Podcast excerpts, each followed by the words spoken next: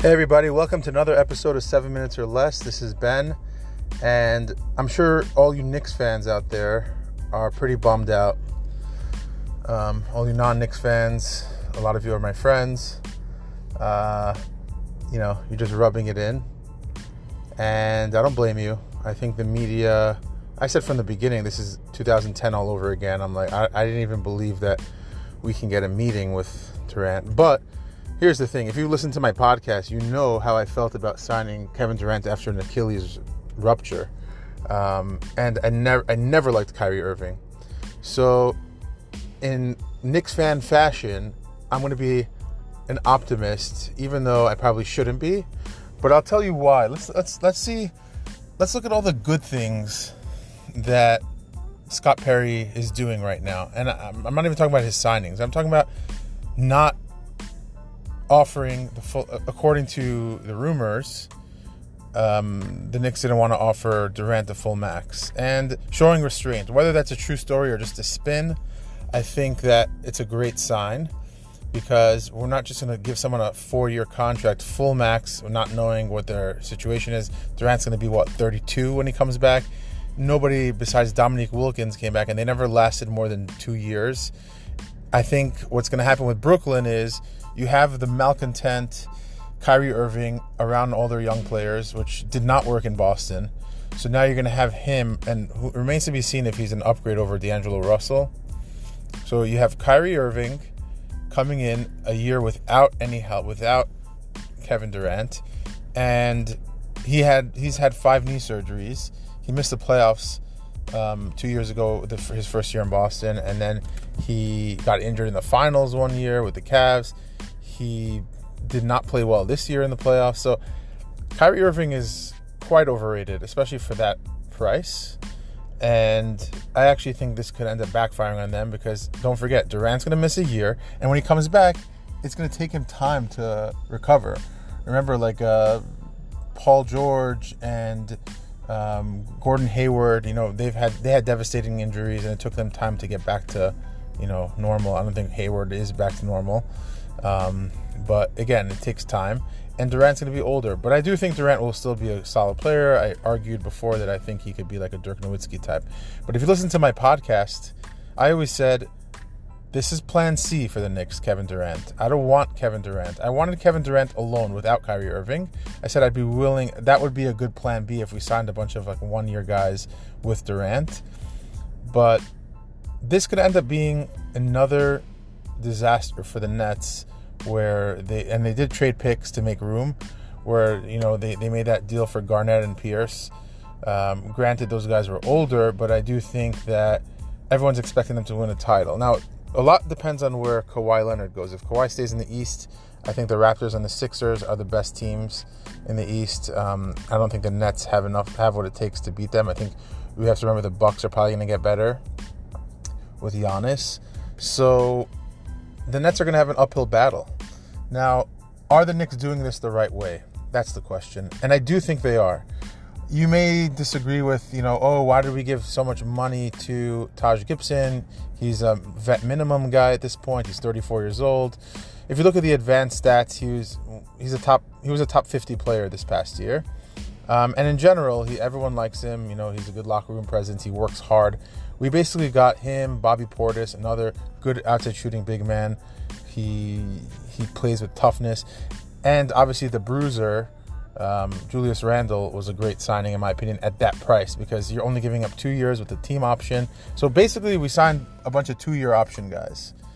Um, sorry, two-year deal guys, and uh, Reggie Bullock was a was a decent signing. Again, is it is he much of an upgrade over, let's say, like Courtney Lee a few years ago? He's probably the same player. Um, but again, right now they're clearly not getting bunch of guys to, to play right now. They're getting guys who can. You know, they're, they're not signing these guys to necessarily be like starters or get big minutes. They're getting these guys to be good veteran veteran leaders. And then you you might look at someone like, um, you know, uh, you might look at someone like Taj Gibson getting two years, twenty million. Why is he getting so much? um, more than you know guys at his position. Um, Ed Davis, for example, in Utah, he got two years, 10 million. But the thing is, when you sign him with a contender, you're usually taking a discount. And a, and a veteran presence, like let's say, let's say the Knicks got Horford, uh, they got um, Taj Gibson to be like a Horford light. You're doing that because you're overpaying because that's what it takes to for a bad team to get a good player, you know, a good veteran. Veterans will usually take more to go to a bad team, um, whereas they would take less to go to a contender. So it's obvious why Ed Davis is getting more money. And I think Taj Gibson is better than Ed Davis. Um, so to me, that was maybe the most perplexing signing. I think Portis is still young enough. I think Bullock is kind of like on the fringe. Um, but these are good guys to put around RJ Barrett, Knox, Mitchell Robinson, Trier, Dennis Smith Jr. Um, so really, the offseason was about signing Julius Randle, who I wanted. If you go back to my podcast, I said I want this guy. That's my second option, actually, after if we miss out on Kawhi. And let's be real, we were never going to get Kawhi. Um, and paying D'Angelo the max, although I wanted to get D'Angelo, I said not at the max. I think Golden State paid way too much, giving up picks and giving and um, giving him a max contract. Um, if you look at the trajectory of Dennis Smith Jr. at the same age, he could potentially be the same player. I mean, similar numbers, um, and this should be his breakout year. Um, on this team, could he put up 18, 20 points a game? Probably. Um, he's got to improve his three point shooting, but I think I think you know the Knicks are obviously investing in their point guard that they have at a fraction of the cost, and they still have Ntilikina. I'm sure they still believe in him. I hope they do. I mean, there were reports that they wanted to trade him, but now there's video surfacing of him you know, shooting in a gym and Fizdale uh, being there watching, cheering him on. So that's a big deal. He also seems like he put on muscle, and he had two injury riddled seasons. So let's see what he can do. I think he can still be like our Marcus Smart, um, you know, uh, a great defender and a guy who could guard multiple positions. And if he just improves his jumper, which I think he can because his shot's not broken, then that's a solid role player. You don't need a superstar at every position. I just want our draft picks to develop into you know rotation guys. You know, guys top you know top eight players basically on an NBA roster. That's what I want. I don't need Kevin Knox to be an all star. I need Kevin Knox to be 15 points a game. Like if he's Rudy Gay, great. Because look where we drafted him. RJ Barrett, I expect him to be a star. That's somebody who I want in two years. I, I want to see him growing. I want to see him reaching all star status. But Mitchell Robinson to me is our best prospect right now. Um, I think he's going to be an all star within the next two years. I think he's the top three center in the East already.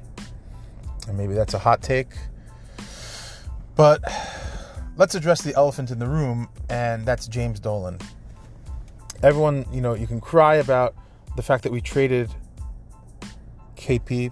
We traded him for basically Dennis Smith Jr. and two late first round picks we could have gotten more for him. That's an argument I've made before, whether we waited till the end of the deadline last year or wait till the offseason now. But again, you never know. Who knows what information they got regarding his uh, rape case and, um, you know, who knows what happened. We really don't know. He came in there with his brother saying he's demanding a trade. Maybe they didn't want. I, I think just Dolan didn't want to have any um, lingering. Uh, stories in the newspaper. They're just, you know, seeing how KP wants that. It was just gotten ugly going into free agency where they expected to at least get a meeting. But here's the problem: we made we made the mistake of believing that you know what Scott Perry has a great relationship with people, Fizdale, and we and he probably does. But the fact of the matter is, they didn't even get a meeting with Durant, and it's possible that they didn't get a meeting with Durant because they put it out there that you know we're not going to give him the full max after looking at his medicals. But I don't think that's a true story. That might be a spin. Maybe it is a true story. So, assuming it is a true story, they didn't even get the meeting with Kevin Durant. And again, that's not a problem for me because I never wanted Durant off of the Achilles as option B. Option A was obviously Kawhi. Option B was Julius Randle. Option C was Durant. But the problem is, is that it tells a story of where how the Knicks are perceived still. Because I made the argument in my last podcast with Yoni that they the the teams around the league, players around the league cannot. They're not just going to decide to come to the Knicks because wow they're tanking and they're getting all these assets and they seem to have good leadership. You need to put together, you need to string together a few good years, maybe like three, four years, not one and a half, two years of you know growth and um, you know showing that your talent is actually developing and winning games. Okay, the Nets did it that way. The Nets had no picks when Sean Marks took over for Billy King, and he stockpiled assets. He played it smart. He took on these garbage players like Allen Crabbe.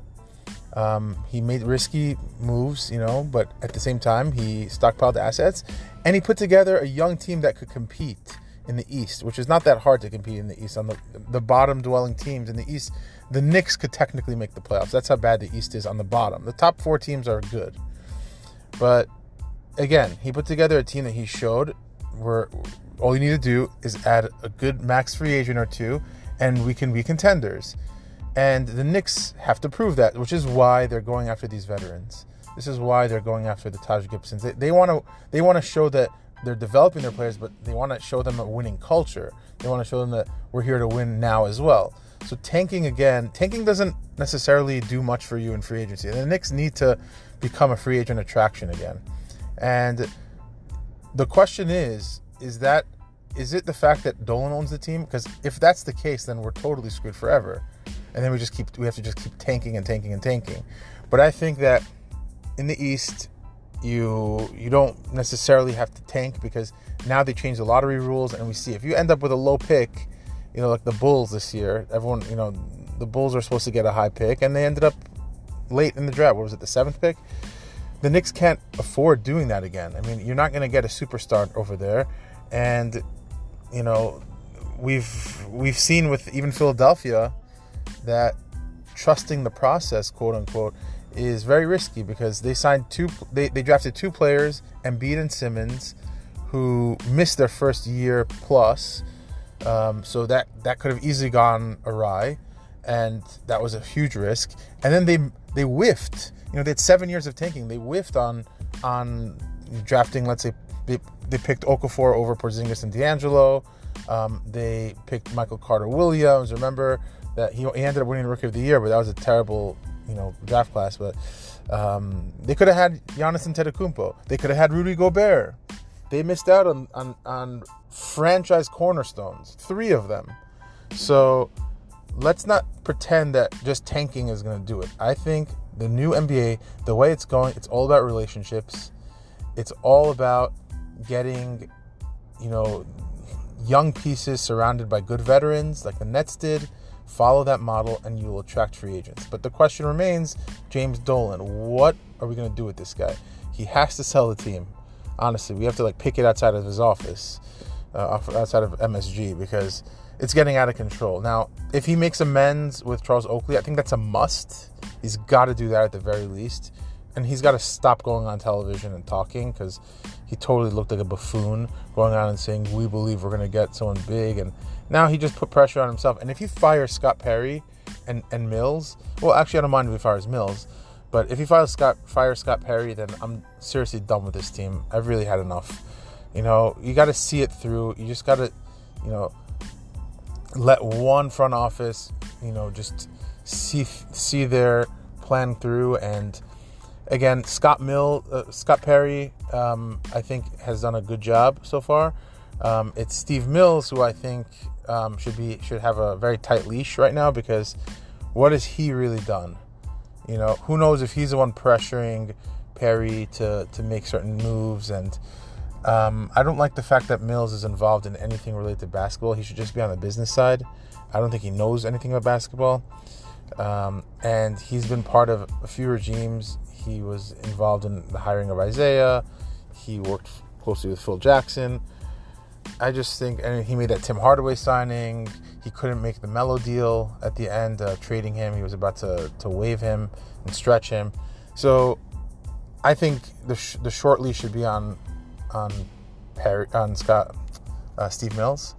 Um, I also think that you know Steve Mills stood in the way of us getting someone like David Griffin, a really competent president, team president um, someone with real experience around the league. Like someone like David Griffin, he has some pull. But again, no matter who we got, it doesn't make a difference if we got Pat Riley again, God forbid. Because as long as Dolan is at the helm, we're not getting anybody. we're not getting any marquee free agents. When was the last time? This is what I said before free agency, because I was kind of talked into, oh, the Knicks are going to sign Durant, but I was very pessimistic. I'm usually a very optimistic guy when it comes to the Knicks. But I said, when was the last time the Knicks got a marquee free agent? I remember as a kid, they were like, yeah, we're going to get Reggie Miller and Gary Payton.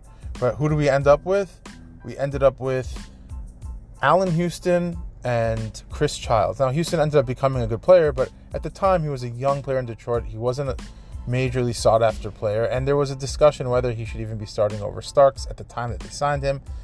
But it turned out to be the best signing ever. But that wasn't like a marquee free agent coming to the Knicks and and and uh, you know taking taking the responsibility of, of putting this team on his back, this franchise on his back. No, that's never happened. That's never happened before. Amar'e, when he signed with the Knicks, he was their biggest signing ever.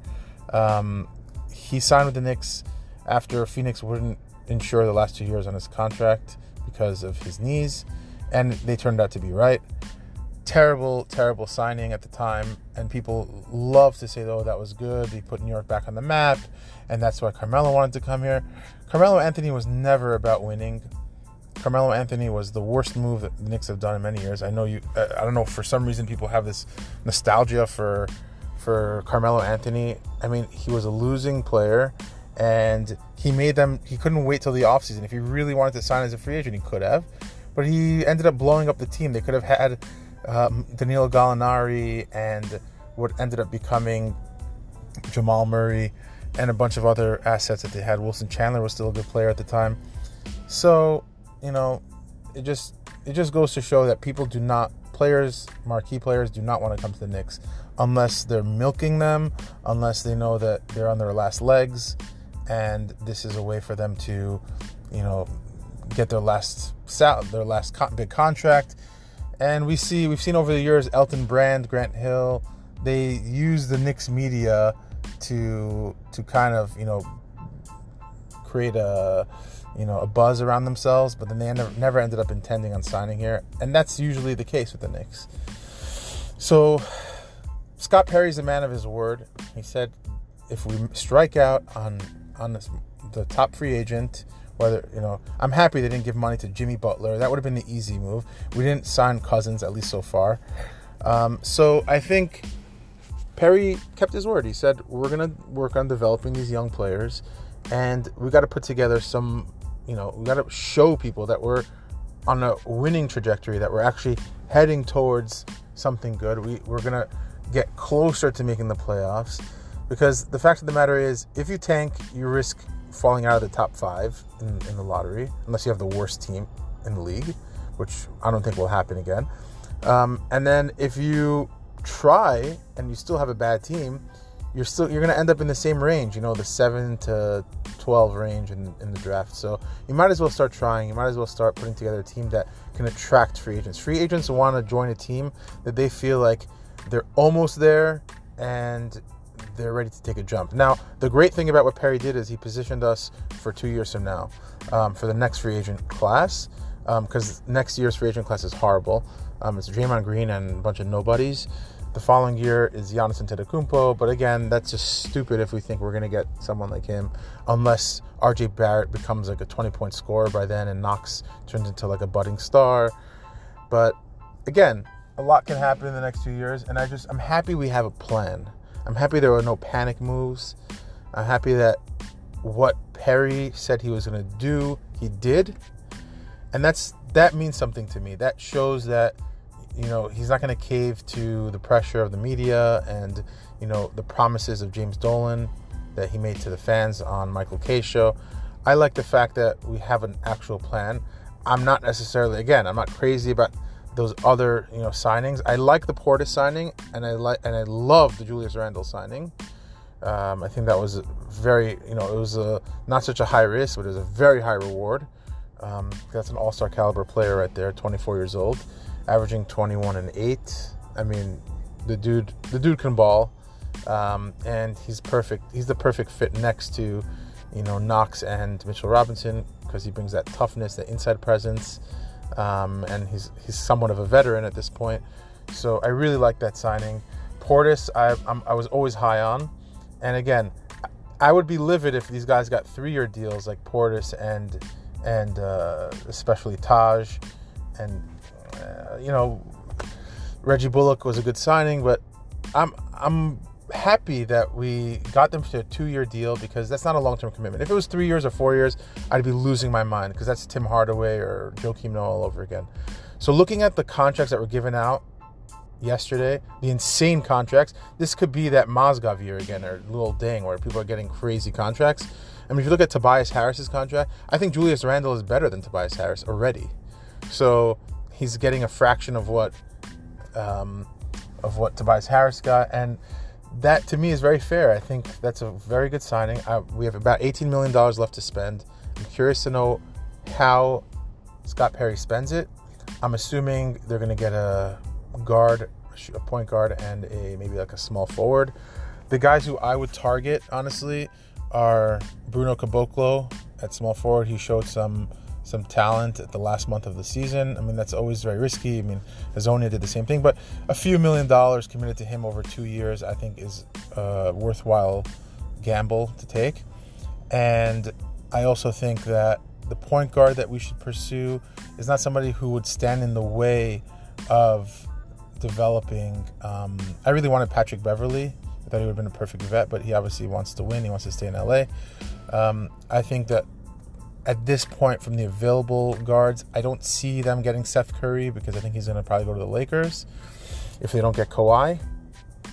But Curry is somebody who I'm interested in because he's not going to take away too many minutes from our young guys, but he can also bring something to the table that, that no one else on the team has, which is shooting. He's been one of the best three point shooters, if not the best, over the last three seasons. So he's somebody who I'd like to see. I don't want like a Rondo. That's always a risk. But again, it wouldn't drive me crazy if we got him for a year or two. Um, I I would like to see, you know, a solid point guard, like maybe like a George Hill. Um, you know, he has a good relationship with Perry. Perry ended ended up being uh, uh, Perry was part of the Kings team that gave him that big contract, but he obviously didn't make that that call. That was Vlade, but he has a good relationship with him. And George Hill is really the kind of guy who's he's going to maybe play 10, 15 minutes a game on this kind of team, but he's going to be a great presence around these young guys. He's going to teach them defensive principles and t- teach them how to play smart basketball. So that's probably the kind of guy I would I would sign. I don't know if they're going to sign Wayne Ellington at this point. Um, we have Bullock already. What would be the point? Um, I think Ellington's a good shooter, but he's going to stand in the way of Dotson, Trier, and probably Frank. Um, I, I kind of want to just see. I think we're, we're good at shooting guard. Um, I think point guard is something we need to address, and maybe you know like a small forward. I don't know if we need another. I think if we're gonna get another big man, it should be Luke Kornet. Just bring him back. We have our veterans already, so I think he still has some developing to do. A three and D center; those are not easy to come by. Um, I wouldn't mind if we get another big just for the novelty of it, and I think he's a solid player. I wouldn't mind Boban on like a one year deal. I like him. Um, again, at this point, you're basically signing veterans. Randle was the only young guy we went after. So fill up the rest of the team with veterans. And veterans are what makes that's what makes teams overachieve, in my opinion. Because if you look at the the 2013-14 Knicks, when they literally had an old age home. They had Kurt Thomas, Kenyon Martin, Amar'e Stoudemire, uh, Tyson Chandler, uh, Marcus Camby, Rasheed Wallace, Jason Kidd. Who am I forgetting? I don't remember. But we had a bunch of these old guys. Was Pablo on that? Yeah, Pablo Prigioni. It's a bunch of old guys, and a lot of them didn't even play. But just having those guys around, a guy like Carmelo Anthony, you know, he he was on his best behavior. J.R. Smith was on his best behavior for the most part except for that, that elbow he threw at Jason Terry in the playoffs. Well, forget about that for now. But it it's great to have a, a veteran presence in your ear. You can't put a bunch of young guys together and expect them to, you know, l- do things the right way. They have to form good habits. And these are the kind of veterans. The Knicks haven't had great veteran leadership since then. Um, I think Lance Thomas was solid, but, you know, he wasn't that good. Um, the veterans that we got, Taj Gibson, he can ball. He's not somebody who's not going to play. He's not just an, an, assistant coach on the roster. He's an actual player. Um, so I think that these guys are going to be great for our young guys. Um, I'm looking forward to it. I'm looking forward to seeing what we do the rest of the offseason. And I guess we'll check back in once we make our final signings.